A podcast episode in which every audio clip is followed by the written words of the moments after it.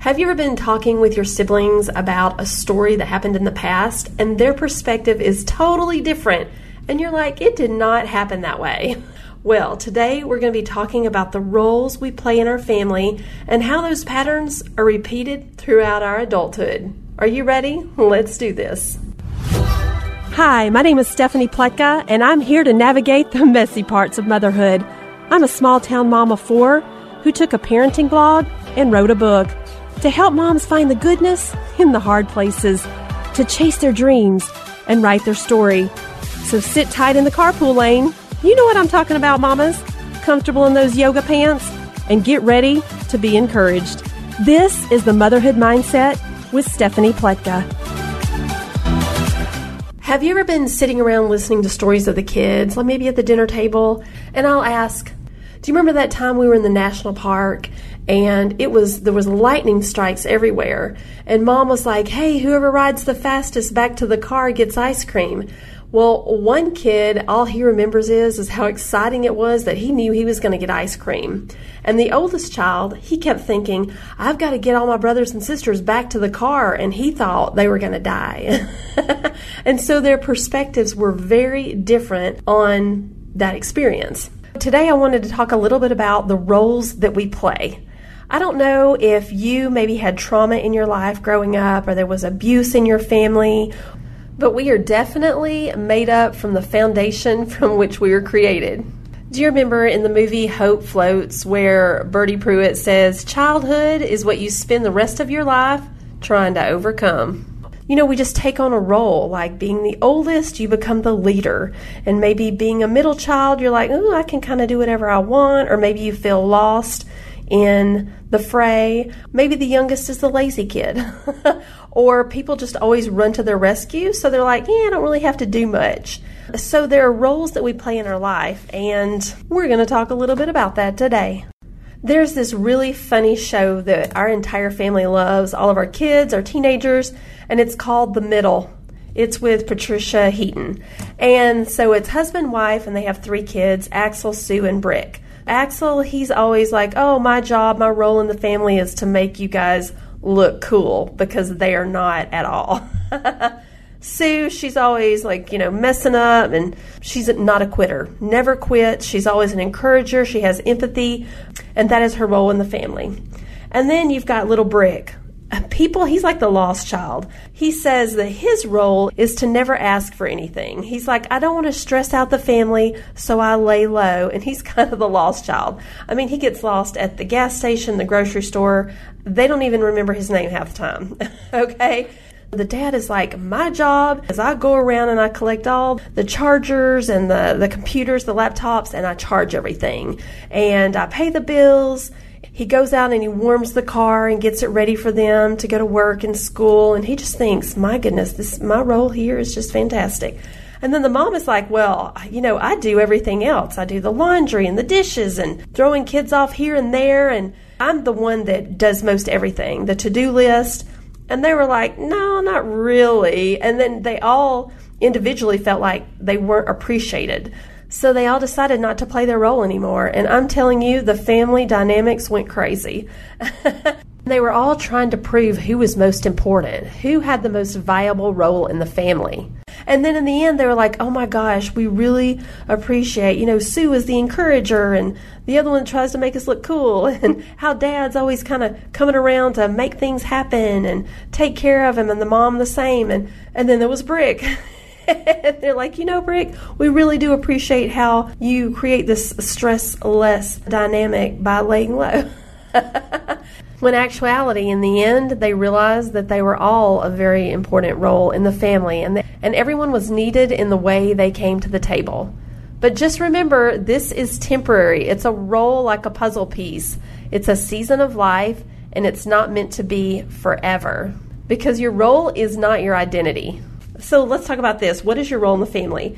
You know, maybe you are a caretaker, maybe you are a counselor, or the people pleaser. You know, maybe you're the fixer, the one that takes care of everything, or you're the leader, you're the head of the house, you know, the head of your siblings. Maybe you're a peacemaker or the disciplinarian. You know, maybe that good cop, bad cop. Maybe you're the athlete or the scholar, you know, the smart one, or the cheerleader, the caregiver. Maybe you are the rescuer.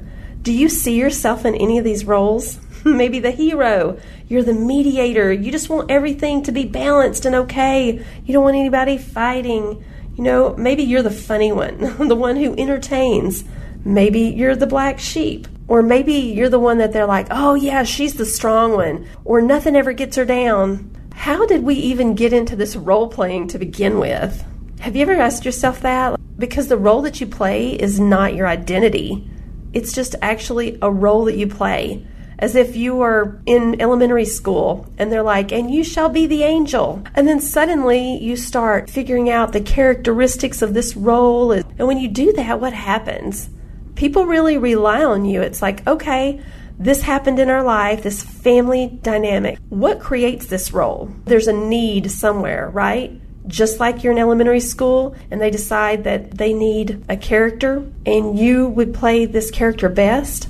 That's the way it is with us. There's a story in our childhood, there's a story that was created. Maybe there was abuse or trauma in your family.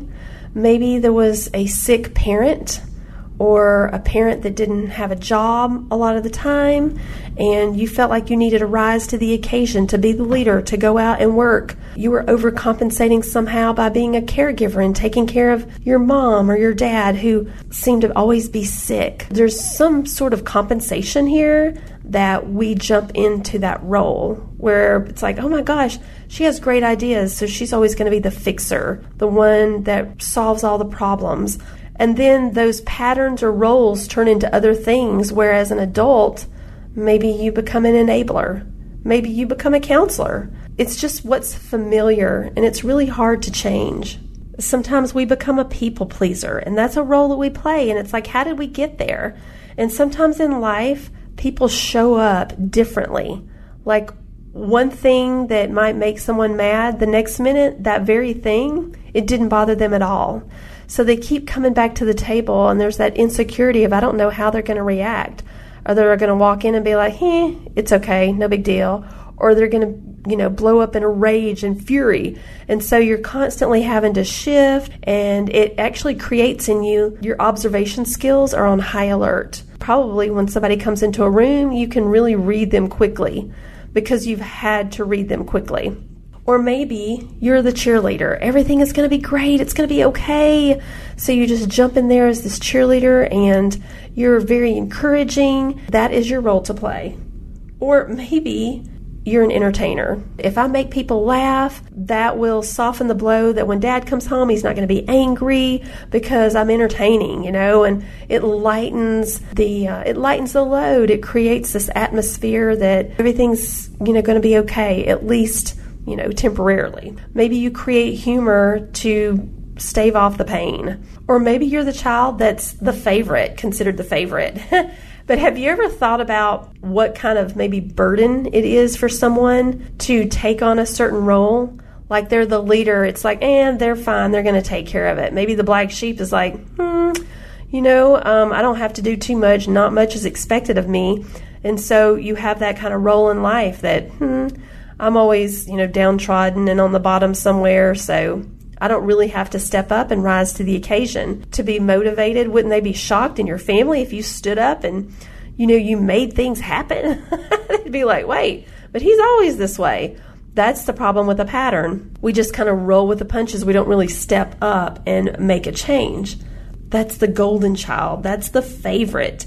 I think about the pressure that the golden child or the quote favorite you know, they've created this like sense of they have to be perfect or they can't make mistakes. You know, they're in the spotlight. No matter what role you play, there's the good and the hard.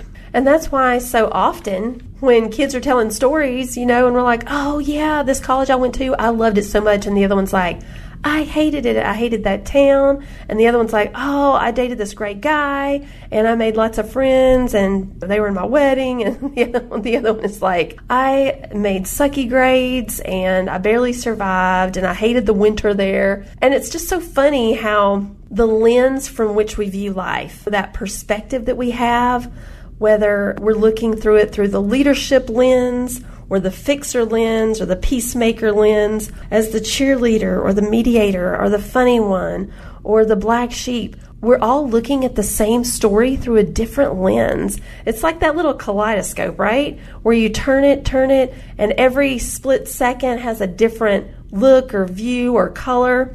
And that's what it's like coming from the perspective of the roles we play. Now let's talk a little bit about how those roles affect us. Now think about it. The roles that we play, we take those into adulthood. We repeat those patterns over and over. I was a doer. I loved to do list, and the to do list became my boss. I was a people pleaser. I was hustling for my worth. I was climbing that corporate ladder trying to prove my place. Look, did I do it? Am I good enough? You know, you take people with you on business trips or vacations. And this was just my personal issue. It was like, hey, look, am I doing enough? Am I good enough? Okay, well, some people it will never be good enough for because it's like having a bucket full of holes. And no matter how much you try and do and look at me and I'm enough, you won't be in their eyes. You just won't be. And then that might be you or your own bucket where you're trying to prove your place and worth, and they're like, Yes, you're doing great. We're so proud of you. But no matter what, you are not proud of yourself. Sometimes other people are a bucket with the holes in it that no matter what you do, you will not be enough in their eyes. And then other times, you are your own bucket full of holes where no matter what you do, you're not going to be enough for yourself. So we have to ask ourselves, what are we getting out of this role? Something has to be working for us. I know it may sound crazy. It's like, why would you be in this role that you hate, but something is working for you? Maybe it makes you feel needed or loved, or it brings attention. It creates laughter, entertainment. Maybe taking care of your mom, you felt one way, it's like, oh, I don't have a life, or there was suffrage there. But on the other hand, you were the hero. You were taking care of a parent. You rose to the occasion. They needed you. You felt accepted and loved. So there's something we're getting out of this role. So we have to ask ourselves, what is that? And once you identify what that thing is, ask yourself, is this still working for me? what you were doing in the role that you play when you were a child, and maybe you're still playing that role as the one who's taking care of everybody, or the one who fixes it, or the one who brings in the money, or the caretaker, or the leader, the solution problem solver, whatever that is. You've got to look now and go, okay, I played that role, but that's not who I am. I am a person with lots of different facets and components. I'm 3D. And maybe that was just, you know, the little puzzle piece that needed to be in the family at that moment. And you just kept going. And now you've become the people pleaser. And now it's hard in life for you to say no. You don't know when to say yes, but you definitely don't want to say no. You don't want to rock the boat. You don't want to make people angry. There's this constant, you're living in a box if you go outside of that box of what people know and change your patterns, then that might rock the boat. For instance, you're a people pleaser, and then suddenly you're like, I'm going to stand up for myself. I'm going to give my opinion. I'm going to say no sometimes. The earth won't shift off its axis, but you might make some people mad in your family or your friends and they're like wait what it's almost like an alcoholic they've got their drinking buddies and then all of a sudden you're like i'm not drinking anymore and i'm eating healthier and then you're like hmm these people either have to change with you or they have to let you go and it's like that crab effect with the bucket where you know, people really don't like change. At least not, they just want the good kind. and what's good for you may not be good for them. So it's that crab effect in the bucket where as soon as you try to climb out and make change, that creates change for them as well. So they grab you and they try to put you back into the bucket. Because sitting on the couch of comfort is what we do best. When you begin to live a life true to yourself without worrying about disappointing others or other people's expectations of you that are unmet or the self doubt and fear, and you just live to your true potential, this is where you get to write your own story. Say you have abuse in your childhood, or people showed up in your life inconsistently, you know, happy or angry over the same situation. So you're constantly trying to acclimate and figure out what your role is. I was reading this book, The Body Keeps the Score, and it says a person who survives trauma loses spontaneity because their energy becomes too focused on controlling their turmoil. See, what happens is when we attempt to control our chaos, oh my gosh, and we do it all the time, right? And it's not in our hands to actually hold that control, but it becomes so stressful. And then you get your neck pains and stiffness, and your body, your brain, your mind, everything is like fight or flight.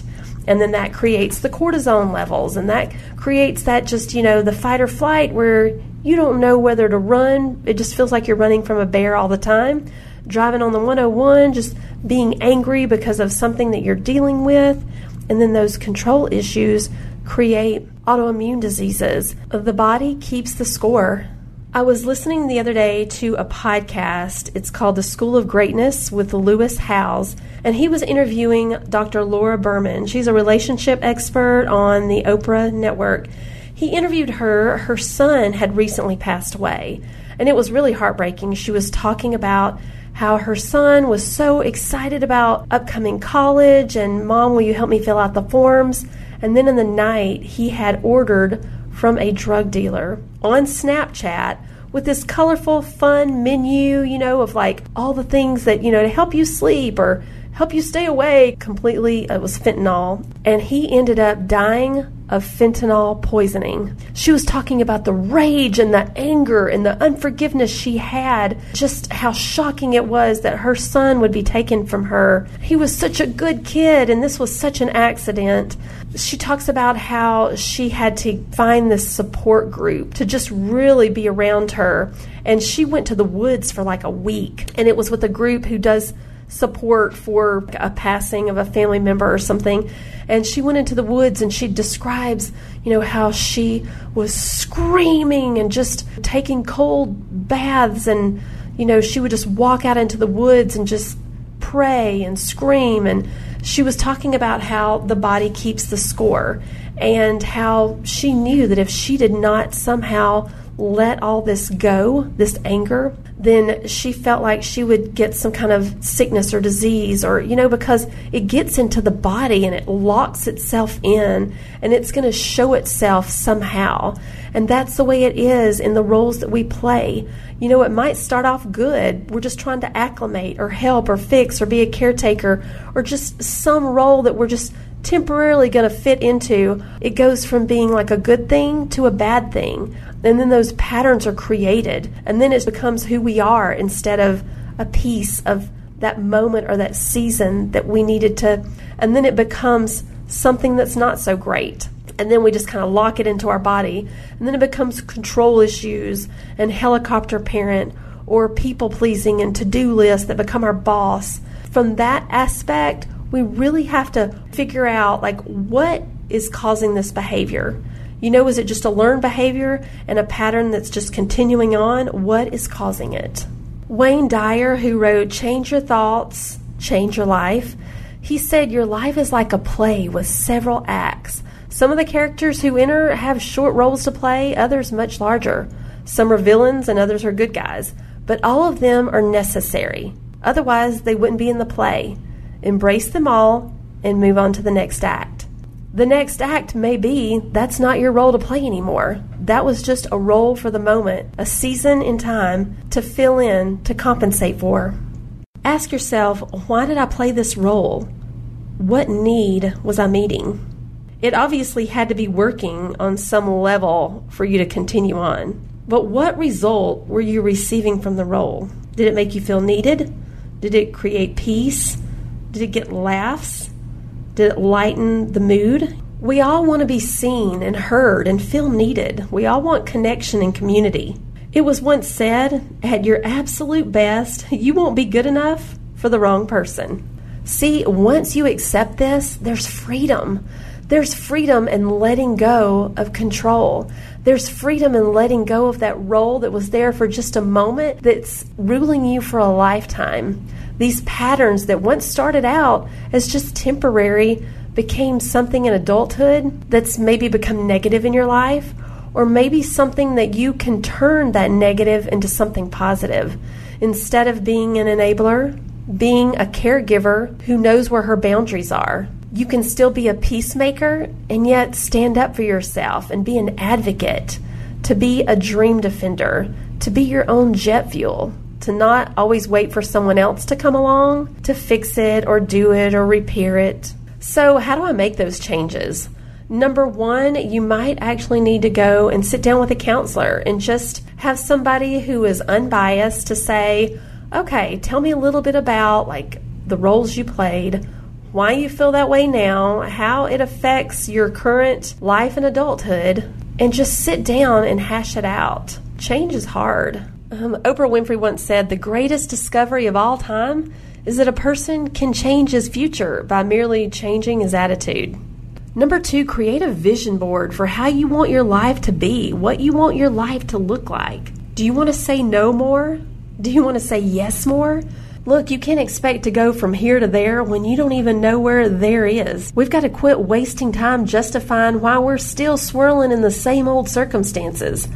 Right? We've got to stop listing our excuses. No one wants to hear them. you know, you're burning precious daylight, girl. Tough times in the valley make for sweeter victories on the mountaintop. See, every time you fall and get back up, you're reminded of what you're made of. All the crap that you went through as a child, all the hard things that you went through, um, they're to make you better, stronger. But the role that you played, that was just a little role for a season of, of time. That doesn't mean that that's what's needed and asked of you for the rest of your days. Next, pray. Pray and ask God to just give you insight to see what triggers you, why you played that role, and what, if good or bad, those seeds are producing now. Ask yourself if what you've been through and those patterns that you have now, what are the pros and cons? What's working for you now and what's not? Have some of those issues turned into control or helicopter parenting? or being a caretaker has brought you so much joy in your life, or it's kept you from saying no and establishing boundaries. Just really assess all those roles that you've played, what triggers them, and just pray and ask God to give you wisdom on next steps and how to navigate your life. Jeremiah 29:11 says, "I know the plans that I have for you," declares the Lord, plans to prosper you and not to harm you, plans to give you a future and a hope. What if God actually made you to be exactly the way you are, with your personality, with your drive, the way you think, the way you sing, dance, design, and create? Matthew 11, 28 and 30 says, Come to me, all who are weary and burdened, and I will give you rest. My yoke is easy and my burden is light. See, the world is not your cross to bear. When you focus on your lane and no one else's, not comparing yourself, not comparing your life, looking left or right to what others are doing. See, God is the only one you need to please, period. End of story. And when you focus on your lane and no one else's, the peace that passes all understanding will guard your hearts and your minds. You're both a mess and a masterpiece, but you have always been enough. It's time to step into your greatness and write your story. Here's to living your best life. Hey guys, if this show has blessed you, the number one way you can help me is to click the five stars and tell me what you think over on Apple Podcast. You can go to my website at stephaniepletka.com and subscribe, or grab a copy of my book, Living Your Best Life, or even download the Audible for moms on the go. Are you in the Phoenix area? Tune into Faith Talk 1360 every Monday at 4, or listen to the podcast on iTunes, Spotify, or wherever you listen to podcasts. Until then, here's to living your best life.